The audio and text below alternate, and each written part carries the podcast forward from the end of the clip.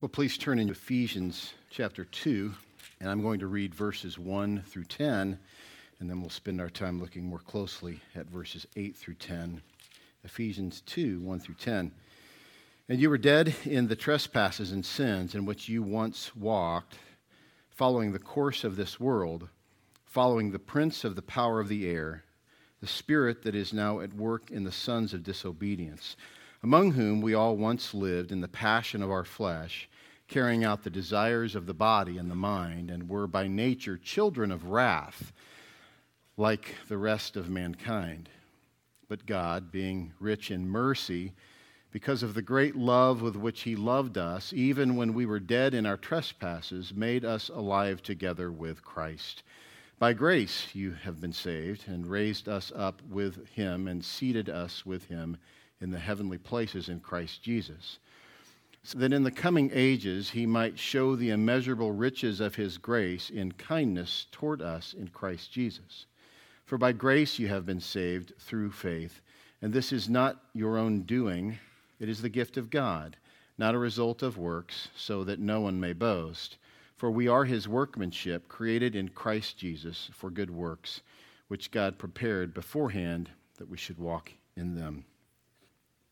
Two points for you here. First point is trust in God's gift of salvation by grace. See, the man who is no longer dead in his sins, but has been made alive in Christ so that he may faithfully walk in good works, trusts in God's gift of salvation by grace. That's what he does. He trusts in it. He rests in it. So often, where you see the word believe in the scripture, many times it may have been best to translate that word as trust. And certainly for our vernacular, it would be more helpful. It's one thing to believe something in our vernacular, it's another thing to trust in it. To trust in this gift. Really, to trust in the giver of the gift. I wonder how many times you or I, in our evangelistic efforts, have steered someone wrong. Rather than turning them to trust in the giver of the gift, to actually try to initiate meritability for the gift, to encourage conduct or behavior or even words or a prayer, to earn the gift or to live in such a way that would merit the gift. But what Paul is calling you and me to do here is to trust in God's gift. And as I said earlier, really to trust in the one who has given the gift. He's given it freely. Paul says here, for by grace, and let's just think about this for a moment, for by grace. I said to you a number of weeks ago, and I've said it since then, I think, that you probably want to spend more time thinking of what grace looks at rather than trying to develop a fine tuned theological definition of grace. Let the idea that grace is unmerited favor be enough. If you want to search that more deeply, you should, and I encourage that. The more deeply you understand grace, uh, the better you can define it for others, great. But just know that the fact of the matter is, unmerited favor, unearned kindness is enough for you to grow by grace. And then from there, once you've kind of rested in that, once you've latched onto that idea, now operate by that. Don't get too wound up on having some seminary definition of grace. Rest in it, walk in it, drink from it. Believe that every time you are faithful, every time you're obedient, every time you're compelled, whether internally or externally, but the result is that you honor Christ. Recognize that that's a work of grace and that you should never ever take credit for that. Do that. And when you're discouraged and you're thinking, I don't, I don't know, I just, I just can't do it anymore, then recognize that God will change your heart and that He will do it by grace. But recognize, too, that doing things by grace is not to not do them. This is the common and major fallacy of the easy believism movement. Let me read to you from Tim Challies. If you haven't purchased his book, Do More Better, I encourage you to, to get it. It's um, as helpful and practical as any book I know on developing a rhythm of spiritual faithfulness, having a daily quiet time, being faithful to the body of Christ, being faithful to Christ himself. Challies says here in the introduction, under a section he calls a productivity catechism, a method, a process by which you're trying to manage your life well, that you're redeeming the time, knowing that the days are evil, that you're committed to the details in such a way that you are effective. He says, Productivity is not what will bring purpose to your life, but what will enable you to excel in living out your existing purpose. So, developing productivity, developing faithfulness, really, that's going to help you excel in your existing purpose. And throughout the book, he reminds us that the purpose for which we were created is God's glory. And when we experience good as a result of obeying the Lord, then God is glorified in that. He says, again, very practically, he says, I'm going to lead you through a brief productivity catechism, a series of questions and answers, only when you understand these foundational matters about your God given purpose and mission will you be ready to get to work. Here's the first question. Now, before I give you the first question, let me tell you another thread that runs through this book, and that is the idea that you were created for good works. Ephesians 2:10. You're created for good works, but you're created to do them by grace.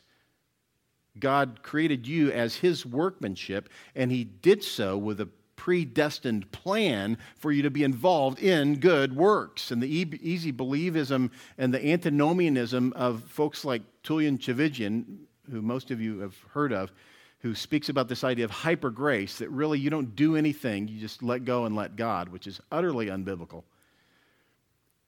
It, it does nothing but produce sorrow.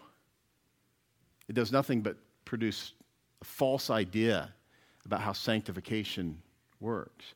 You're to be engaged in good works. If not, then take all the commands out of the Bible that tell you to do something. By the way, if you've made resolutions for the year, good for you. There's nothing wrong with making resolutions. And one person who said, I'm not making any resolutions this year, but this year I'm going to do these things. That's a resolution.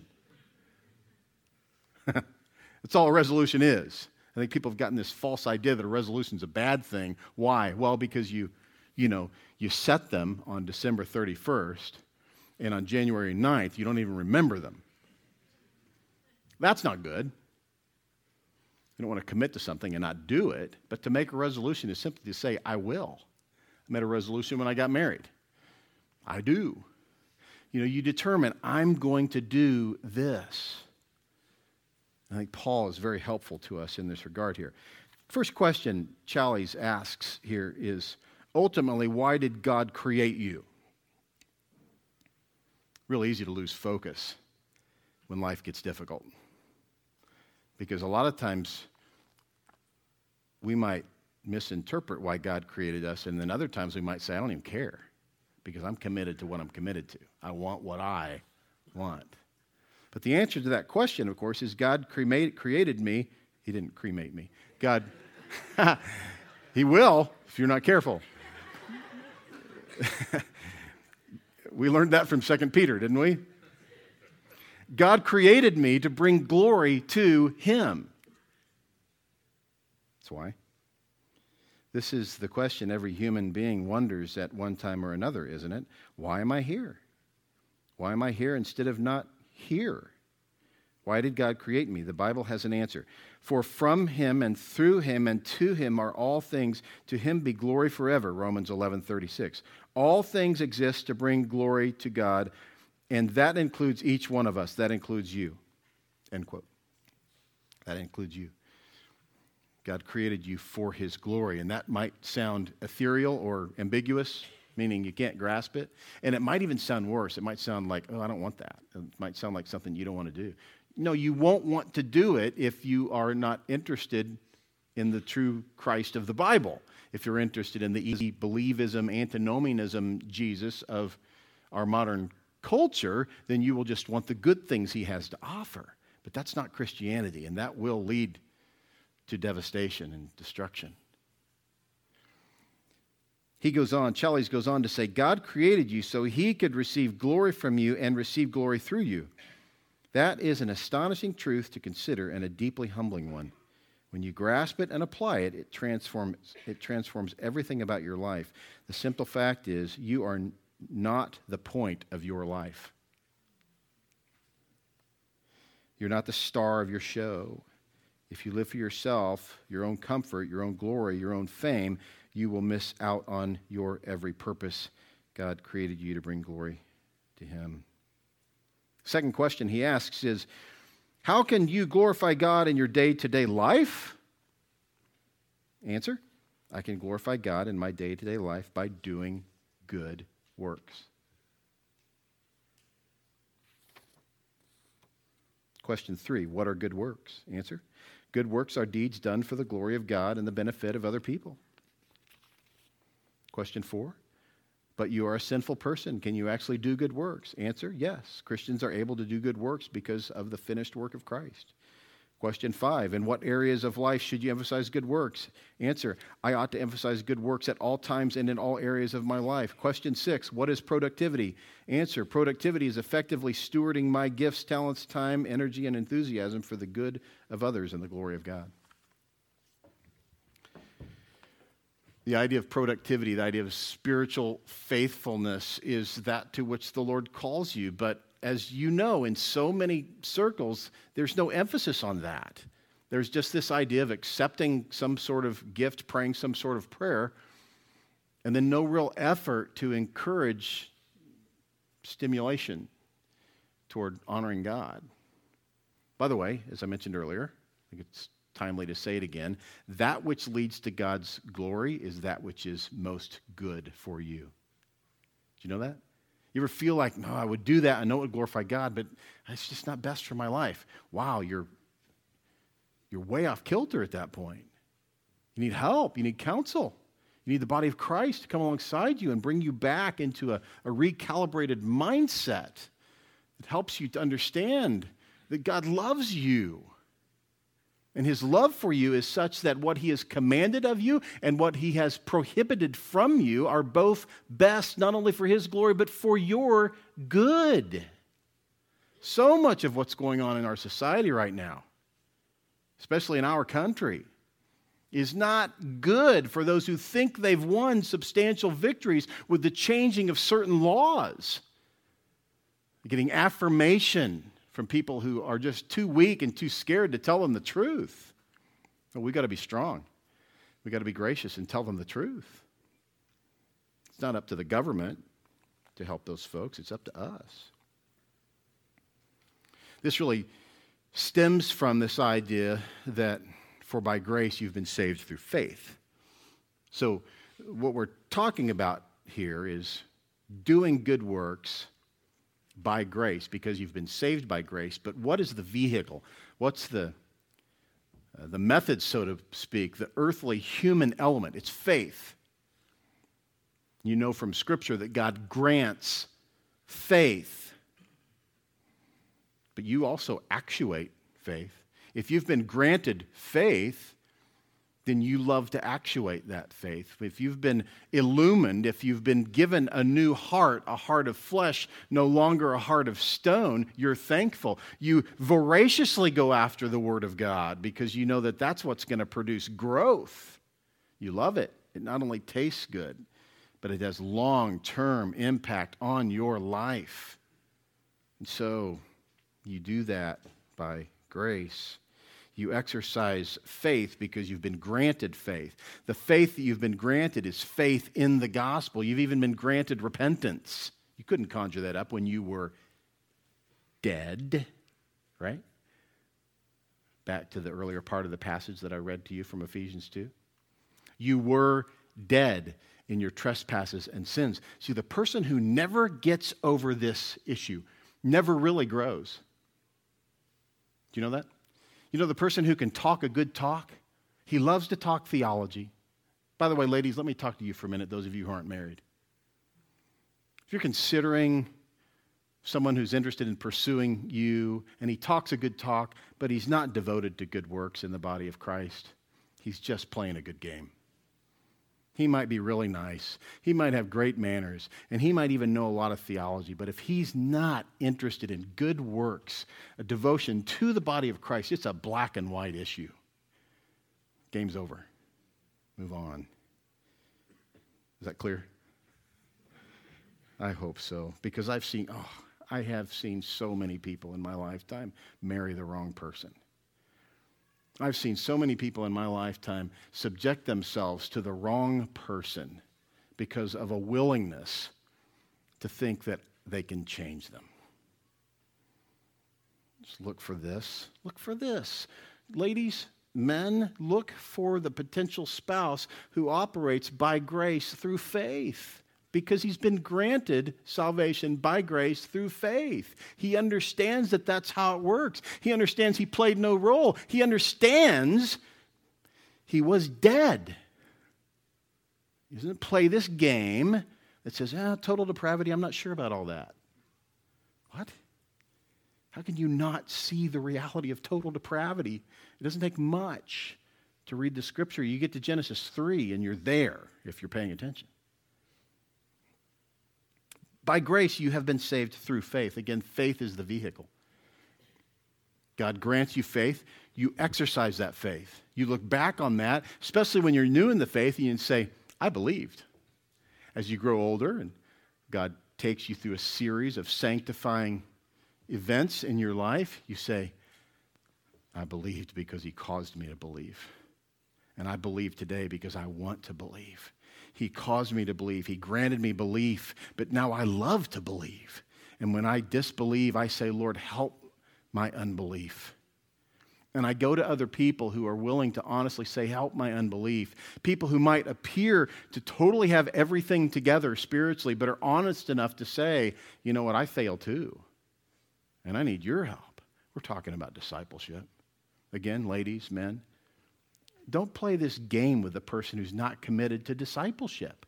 If he's not committed to discipleship now, why in the world do you think he ever would be? For by grace you have been saved through faith. Own this. This is not your own doing. This is not your own doing. If it wasn't clear that you were dead in your trespasses and sins and it's not your own doing, now Paul says it. It's not your own doing. So don't rest, don't trust in your own doing that led to your salvation because it didn't. Why? Because you were dead in your trespasses and sins. Oh, but it's the gift of God.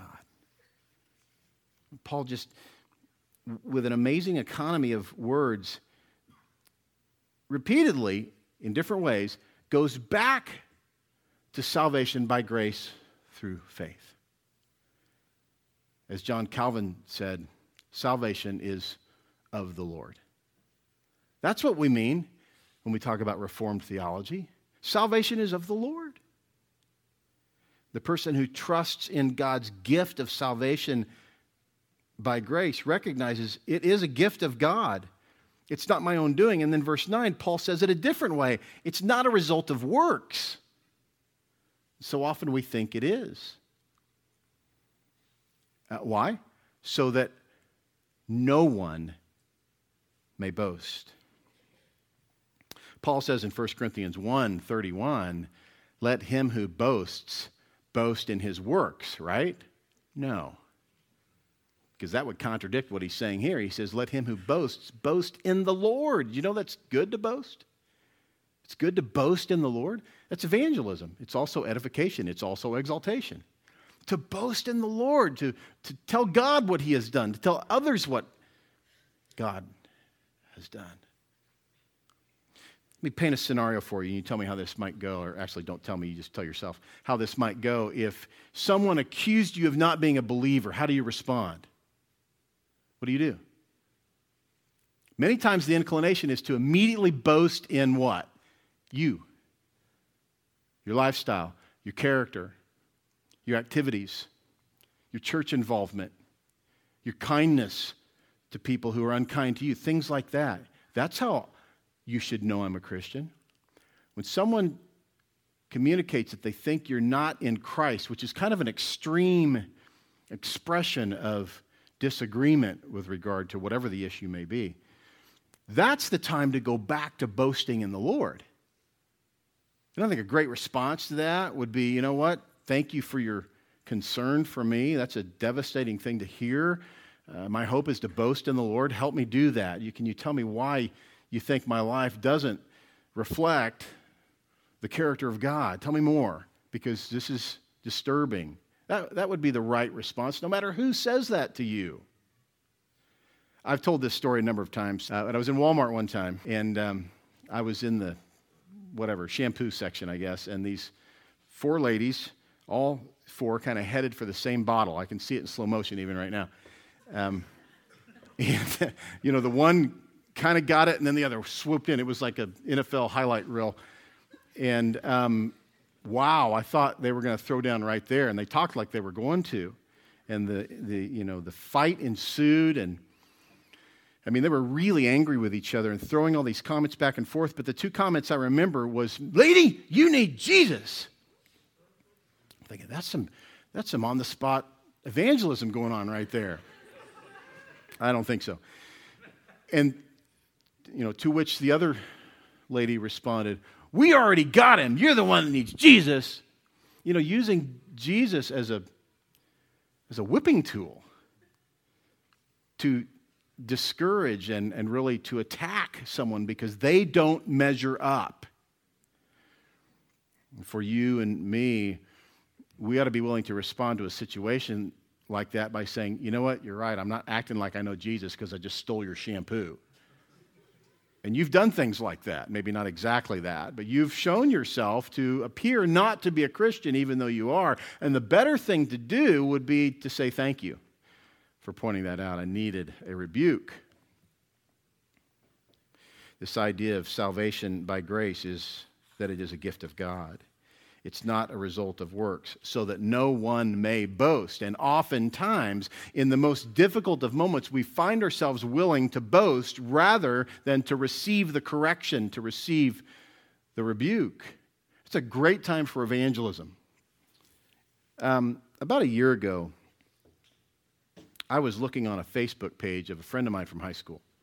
I hadn't spoken to him in 30 plus years. And I began to read comments from this girl that he and I had gone to high school with. And he, and he did one of those things that a lot of people do on Facebook. He said, uh, okay, one word uh, that describes high school, go. And um, you know, you see all these various different comments. And this, this one gal that I remember, I didn't know her real well in high school, but I had interaction with her on a daily basis. We were in band together, and she said, band hell. You say, that's two words. Well, she hyphenated it, so it was one word, technically. Band hell. And then she went on to describe it. And she went on to describe this person that was in band with her that made her life miserable. And the more I read, the more I began to realize she was talking about me. And it was devastating. And I actually remember a time when she first friended me on Facebook, which was a long time ago. And I sent her a text, and I, I thought, you know, I really need to. I don't remember anything that I ever did to her. I just remember that I was never really very kind to her. I played the snare. I was the first chair drummer, played the trap set, jazz band. Bless her heart, she played the bass drum. And I remember one year in marching band, Eddie Krischbaum, who was the, the snare drummer that I played next to all those years, he said, Did you see what happened to this gal? And I said, No. He said, Well, she got a ride with Santa Claus. I said, What are you talking about? It's a Christmas parade. She had stepped into a hole and fallen on the bass drum and it busted her lip so that she it was bleeding horribly and evidently Santa Claus was driving a golf cart in the parade found out about it came back and took her to the first aid and so that was kind of the the deal we were talking about was that she got to have a ride with Santa Claus during the Christmas parade. And that, along with a number of other things that, that happened, just led to a difficult life for her. And I talked to Kimberly about this. I, I read the comments to her and I said, I, I don't know quite what to do about this, but I know that I need to do something. And so I sent her a private message, and I even said in that private message, you know, if it would be more suitable in your mind, I'd, I'd be more than happy because you've said these things publicly. I would be more than happy to post these things publicly. But what I want you to know is that, that I'm a miserable wretch. And by God's grace, He saved me from my sinful condition. I was not only a horrible person then, I've been a horrible person since then. I don't remember anything I ever said to you that was unkind. I don't remember anything that I might have ever done that was unfeeling or insincere. Uh, but I'm pretty sure you were talking about me, even though you didn't say my name in those posts. I spent five hours writing this. So by the time the morning rolled around, I had read it to my wife. I, I felt right about sending it to her. And I, I got a response within a few hours, and, um, and she was very grateful. And I don't know what the Lord has done in her life since then, but I know that the Lord threw me a pass that I chose to catch. It would have been real easy to unfriend that friend on whose Facebook page I saw those comments. It would have been real easy to retaliate. It would have been real easy to say, oh, yeah, but what about you doing this? But I saw this as the perfect opportunity to speak truth and to simply boast in the Lord. And that's all we have. You know, you went to high school with some friends who've got bad memories of you. You might work with someone today who's got bad memories of you. And the absolute worst thing you can do is boast in what you think is a spotless pattern of Christ honoring life. Far better to boast in the Lord. Look for those opportunities. This was a great opportunity for me. She even said to me, You know, I, I I don't live near you, but if I did, I think I would go to your church. But I know that I, I was able to say to her, Thank you for your grace in receiving my apology, in willingly receiving my plea to you for forgiveness for my conduct in 1981, which was obviously very hurtful to you. Well, we are to trust in God's gift of salvation by grace so that we wouldn't boast. And there's so much more we could say about this. But I think we're at the place where it's time to move on to point number two. And point number two really rests in point number one. If we are to trust in God's gift of salvation by grace, we must walk in God's preordained good works. Why? Those good works are preordained. That's why. You say, isn't that kind of a robotic kind of thing? And that's often the accusation against Reformed theology, against Calvinistic thinking or living. Oh, well, God decided it all. Remember this, and I think this will help. You might want to write this down. I've said it before, but I think this will help you to know how best to think about this, to rest in God's grace, to operate by God's grace, to, to do good works by God's grace, and to know how to help others who are looking at this going, I don't get this. Does it make any sense to me? God's in charge, He determines it all. Well, Paul in Ephesians 1 and in Ephesians 2 says yes. But here's the little phrase that I think will help, and that is God not only ordained the outcome, He ordained the means. You see that? What are the means? The means are good works. The initial means is faith, belief. You say, Well, I thought I was doing that. You are, because God ordained it. You say, Well, then how does that glorify Him? Because He gives you latitude.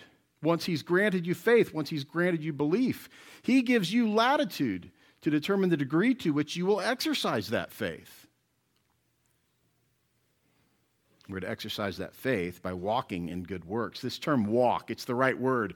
And developing this points this morning, and I've done this before. Anytime I come across the word walk, I'm always looking for another word that would be more practical, more helpful, more suitable for you, so that throughout the week you're thinking about what this looks like in your life. And the only other word that I could come up with is not a verb, and that's routine. But the, the idea of walking is right. You walk a lot, you walk every day. I don't mean that you walk a lot every day, I just mean that throughout your life you walk a lot. You walk every single day, and that's a lot.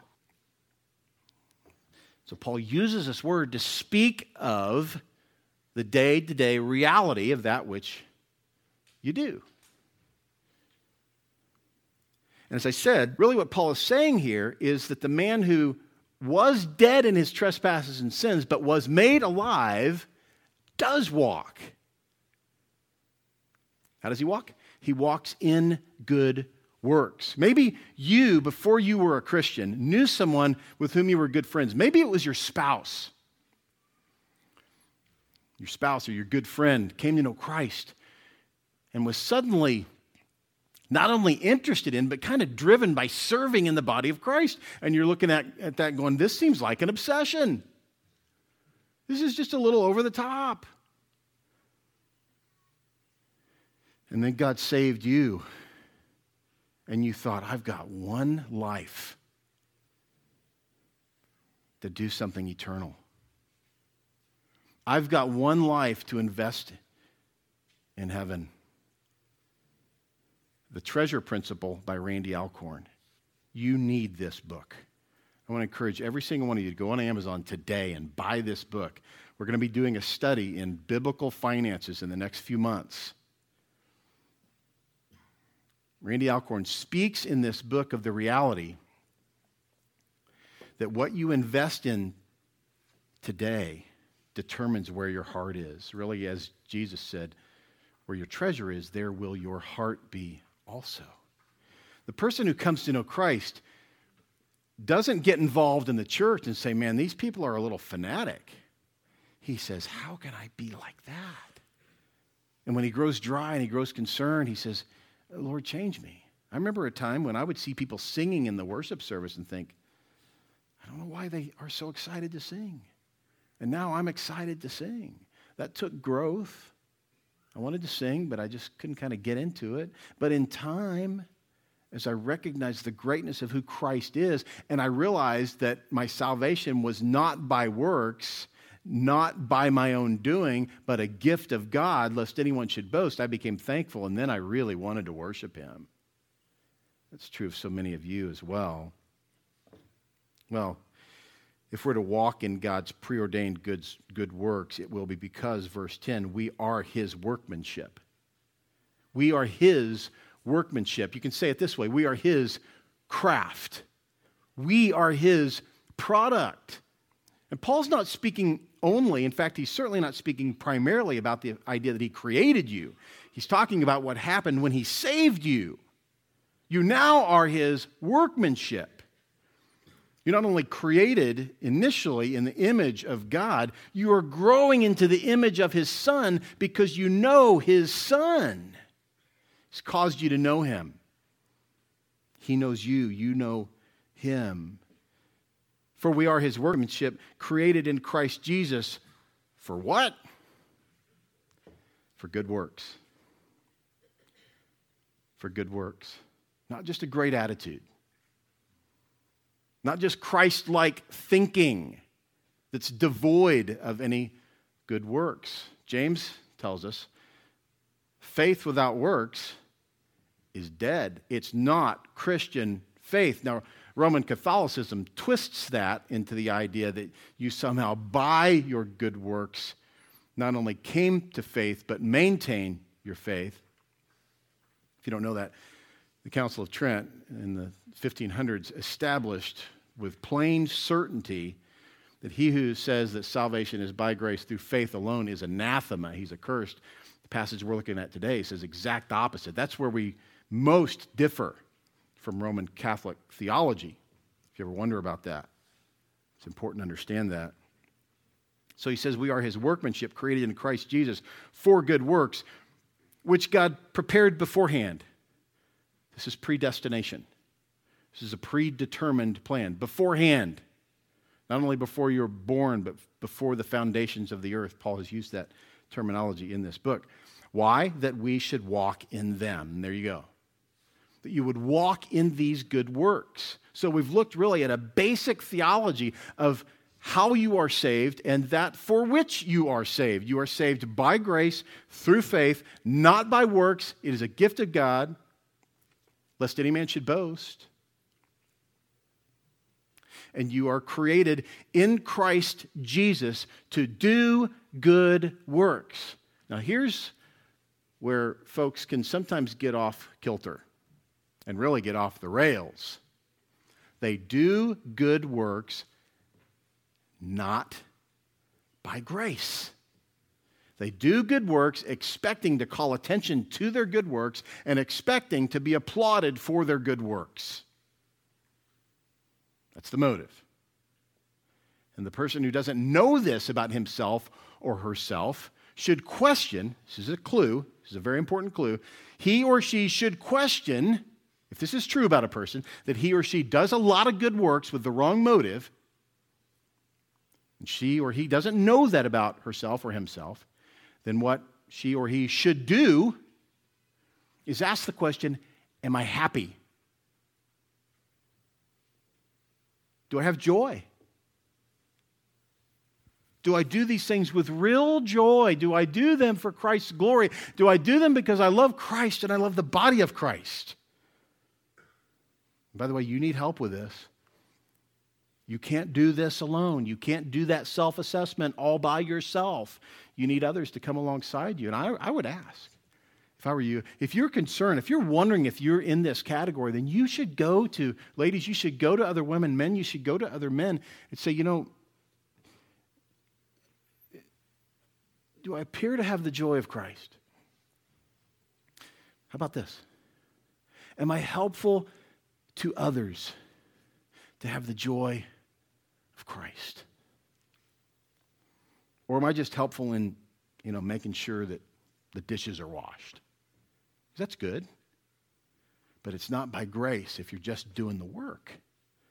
It's by works. It's works by works and not works by grace. Here's some application points, and I got 10 of them. 10 things that you should do. I can tell you you should do them because the Bible commands you to do them. 10 things that you should do that will help you to engage in good works by grace, that you would have the joy of Christ, that you would be godly, really, that you would be faithful in good works, glorifying God and experiencing the good that God has for you. 10 things you can do, and I may think of some more as we go. Number one, pray according to God's word pray according to God's word. How's that? What does that mean? Well, unceasingly. How am I going to do that? Get started. Try. And when you don't, when you don't succeed in praying unceasingly, just remember that you have to sleep. You do need to focus on other things.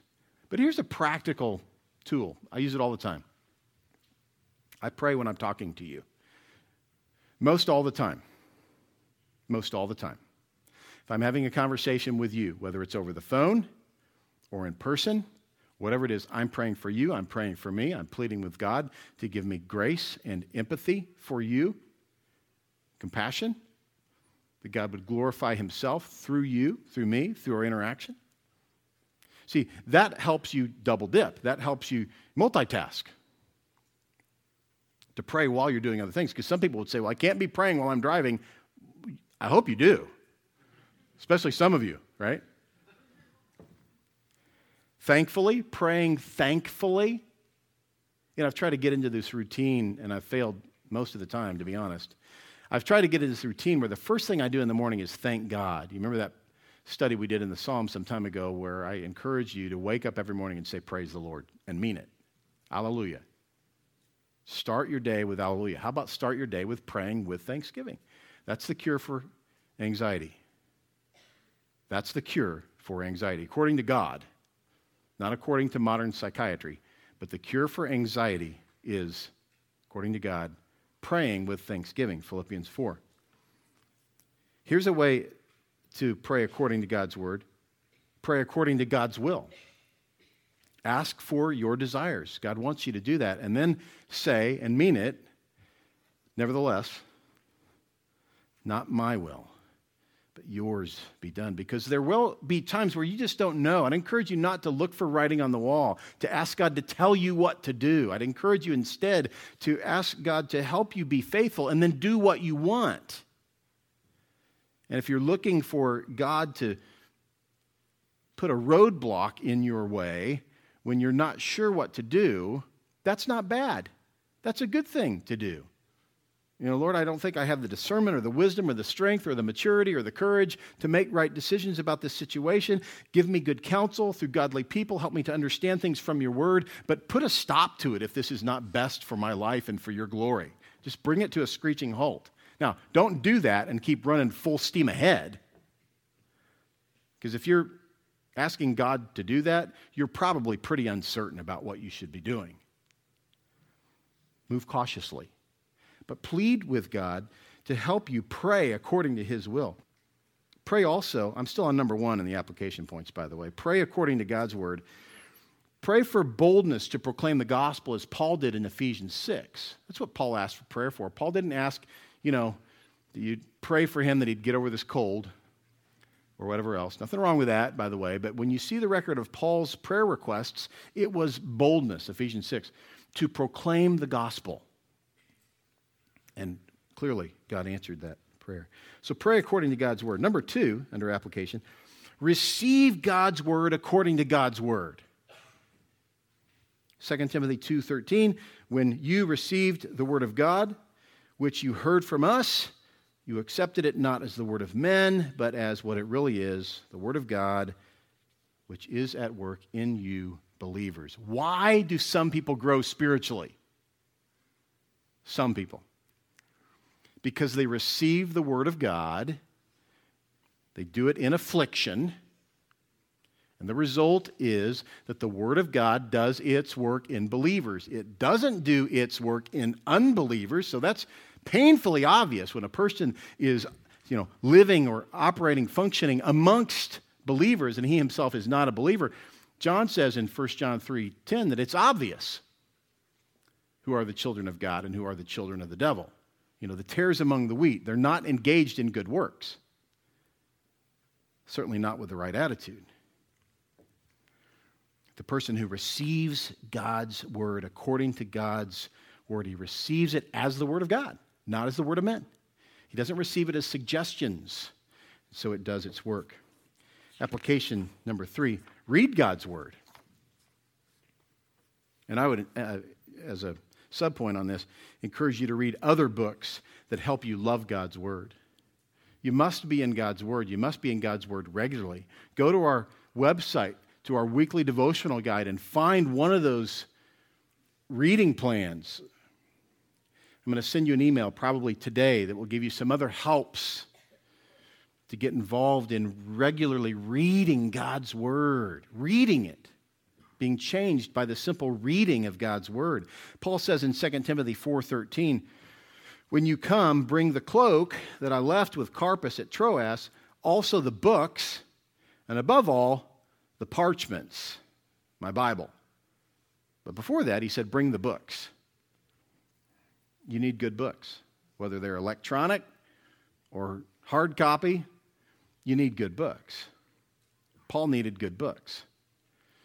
You need the right books. You need good books. We have a resource guide on our website that gives you a substantial list of good books in particular categories. You want a good book on theology. You want a good book on sanctification. You want a good book on sexual immorality. They're there on our website. You should look at them. Number four, application number four, meditate on God's word. I, I love how um, we read these words in Joshua 1, verse 8 This book of the law shall not depart from your mouth, but you shall meditate on it day and night, so that you may be careful to do according to all that is written in it. For then you will make your way prosperous, and then you will have good success. Moses' counsel to Joshua. You want to be a successful leader, Joshua? Meditate on God's word. Then you'll be able to do what's in God's word. You know, some of you might sometimes say, gosh, you know, I know what God's word says, but I just can't, I just can't seem to obey. I just have this pattern of sin. I keep going back to it. Meditate on God's word. Meditate on God's word. Point number five memorize God's word. That's why we have a memory passage every week as a church, asking you to memorize that together. Usually, it's at the heart of the passage we're looking at together on Sunday morning. Psalm 119.11, David says, I've stored up your word in my heart that I might not sin against you. Do you hate your sin? Are you perplexed? Really devastated by your sin? Sure, you are. Of course, you are if you're in Christ. You hate your sin. And David says, I, I store it up in my heart so that I can remember it. That's what Jesus did, Matthew 4. Not only quoted, but he rested in the Word of God to resist temptation. Number six, study God's Word. Acts 17 11, the Bereans, more noble than the Thessalonians, right? The Thessalonians who, in affliction, received the Word of God as the word of God, not the word of men, and it did its work in them. The Bereans were more noble than them. Here in Acts 17 11, it says, Now the Jews were more noble than those in Thessalonica. They received the word with all eagerness, examining the scriptures daily to see if these things were so. So many good helps. One of my favorite is Precept Austin. It's free. You get all these commentaries, all these helps. You need sound preaching. But you need Bible reading and you need Bible study.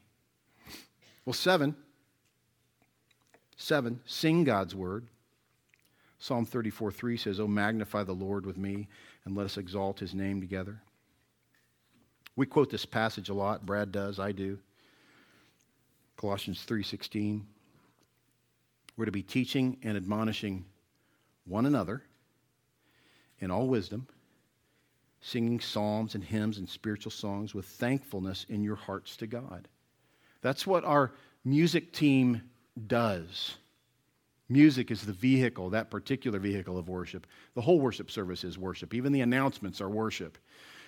But the music time is a time intended to sing psalms and hymns and spiritual songs. And we're teaching one another, right? So you're teaching me. I'm teaching you as we sing God's word together. Serve, number eight, serve according to God's word. We have three subpoints here on number eight. The first is serve God. Romans 12, 1 to 2 says, I appeal to you, therefore, brothers, by the mercies of God, to present your bodies as a living sacrifice, holy and acceptable to God, which is your spiritual worship. Serving God with a heart of worship serving God, not conformed to the pattern of this world. Stop for a minute. Think about this. What are the influences in your life right now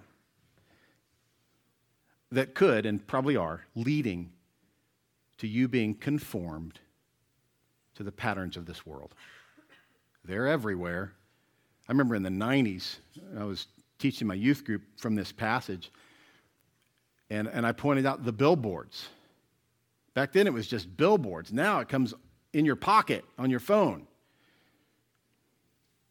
What are you doing to establish a parameter that would encourage you rather than discourage you from worshiping God, serving God with your heart? Next subpoint serve believers.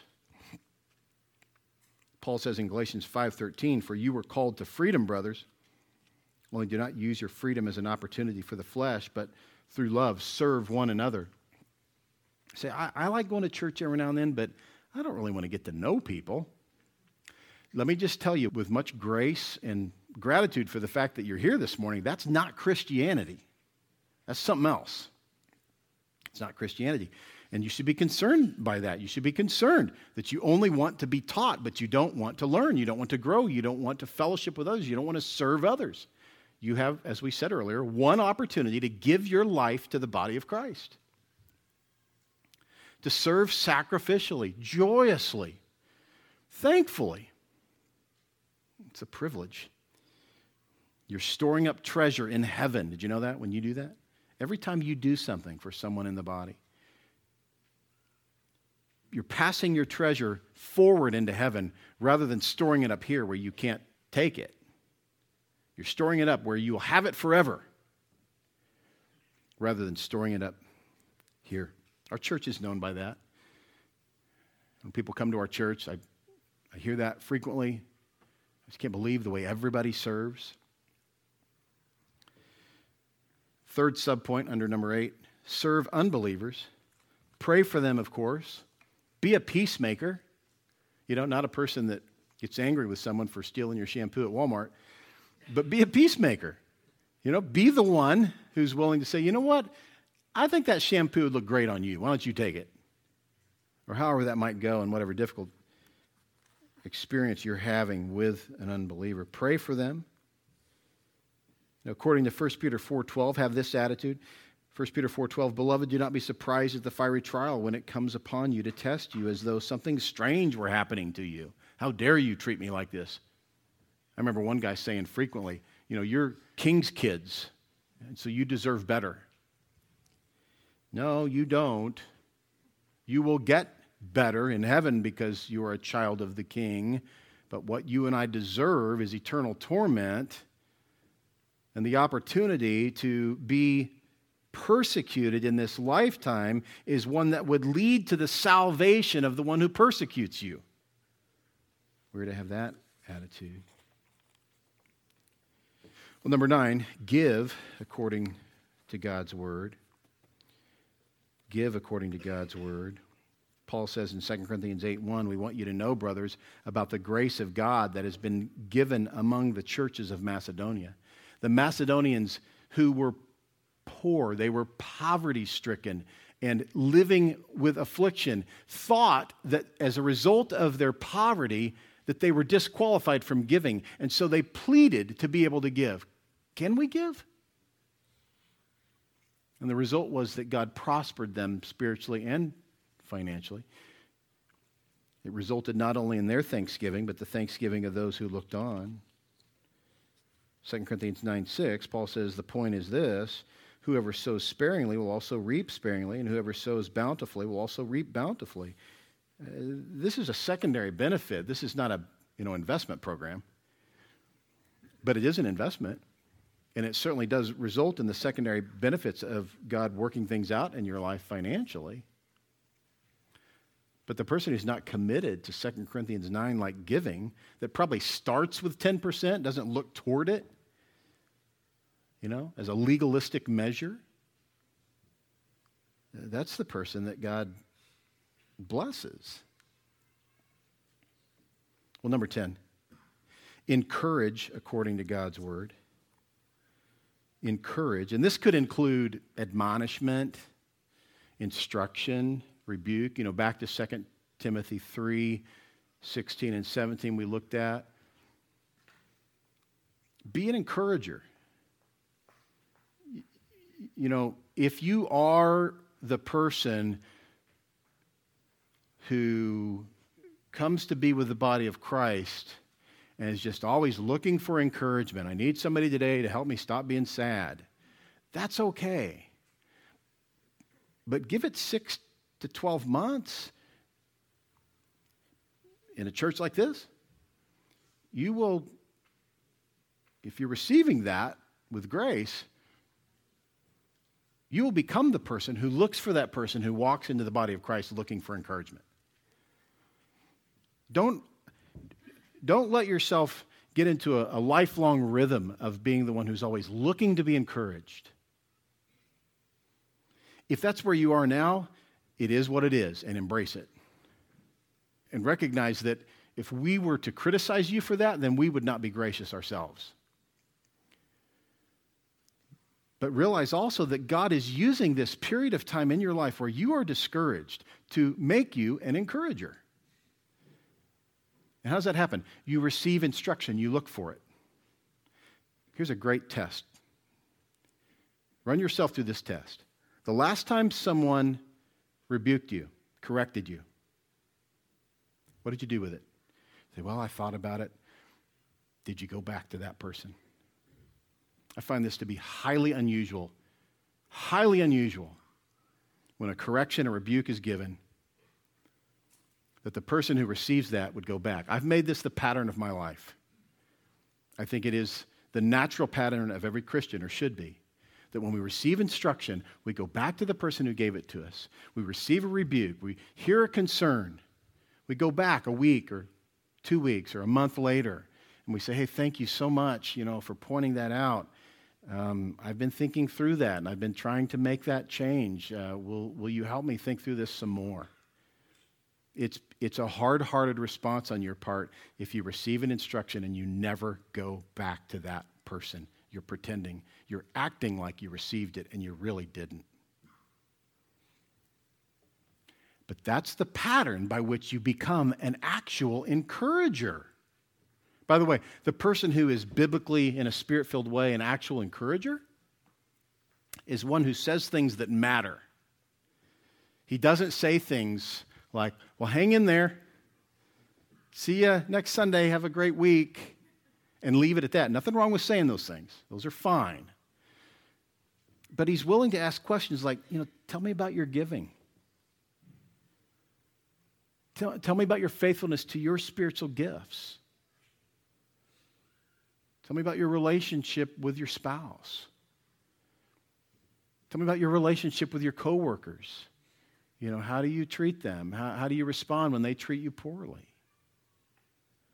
That's the person who becomes the encourager. Listen to this, Romans 15, 4. We were in this text a few weeks ago. For whatever was written in former days was written for our instruction, that through endurance and through the encouragement of the scriptures we might have hope. Are you hopeless today? Have you bordered on giving up? Have you found yourself to be without hope? Your hope is in endurance and the encouragement of the scriptures. And you say, I can't endure. Then surround yourself with people who endure. Receive correction from them. Become the person who gives correction to those who are not able to endure. You need the body, the body needs you. Become that encourager. Encourage according to God's word. Well, number 11, I told you there were 10. Math's never been my thing. Uh, number 11, simplify your life according to God's word. Simplify your life. This is really important. Embrace the prohibitions of Scripture. And we might call them, grammatically speaking, negative commands. Don't do these things. Minimize your life. Go through your life and ask the question what do I have that's dead weight? You remember from Hebrews 12, verse 1 Therefore, since we are surrounded by so great a cloud of witnesses, let us also lay aside every weight and sin. What's the implication there? That there are weights in your life that are not necessarily sin, but they are weights, and they are holding you back. You may have some personal obsession with some secular issue that's not sinful in and of itself, but it is preventing you from maximizing your productivity for Christ and his body. What is it? Lay it aside, he says. He all talks about sin which clings so closely. A lot of folks call this the, that besetting sin. And then he says, and let us run with endurance the race that is set before us practically speaking, based on number 11 here, are you a good manager or steward of your resources, your money, your time, your giftedness, your body? What are you doing to ensure that when you exercise your giftedness for the body of Christ, that you can do it with the best energy, the best mindset, the best help for the body? Are you a good manager, a good steward of that which God owns? You don't own any of it, you're a manager of it. Your resources, your money, your time, your giftedness, your body. How about this? Are you giving of your first fruits regularly without making excuses? Giving joyfully, sacrificially, by grace rather than by guilt? You know, um, a lot of people feel like every time giving is mentioned, which we've hardly mentioned it in five and a half years, but a lot of times people feel like anytime it's mentioned, that it's intended to bring guilt. And it's not if it's in the Bible, especially with regard to the fact that it is a matter of experiencing God's blessing. It needs to be addressed. Last subpoint on number 11. Are you faithfully engaged in the practice of repentance? Do you look closely and carefully and honestly and diligently at your sin, especially when someone brings it to your attention, but even if they don't? Are you willing to do an assessment of your own life? Proverbs 28 13 says, Whoever conceals his transgressions will not prosper. He won't. He won't. But he who confesses and forsakes them will find compassion. I think the greatest text in the scripture on repentance is 2 Corinthians 7. The sorrow, the grief that leads to salvation. It's a godly sorrow, not a worldly sorrow. A sorrow that says, Gosh, I wish I hadn't done this because look what happened. That's worldly sorrow. But a sorrow that says, I deglorified God. I stole God's glory with that attitude, with that conduct.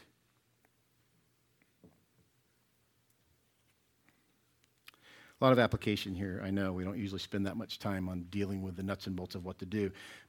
But in an effort to help you establish a trajectory in your life in 2017 and beyond, my hope is that this passage will lead you to be a faithful Bible reader, a singer of God's word, a server of God's people. That you would rest in God's work with a routine of your work. That everything you do would be driven by what God has done. The life of one saved by grace through faith is a visible pattern of predetermined good works. Let's go to the Lord now and ask Him to help us to be a people that does that. Father, thank you for your great kindness. Thank you that you've called us to works, but also, Father, for those in Christ, we thank you that you have predestined good works in us. And Father, we ask that you would help us to do those good works by grace through faith. It's in Jesus' name we pray. Amen.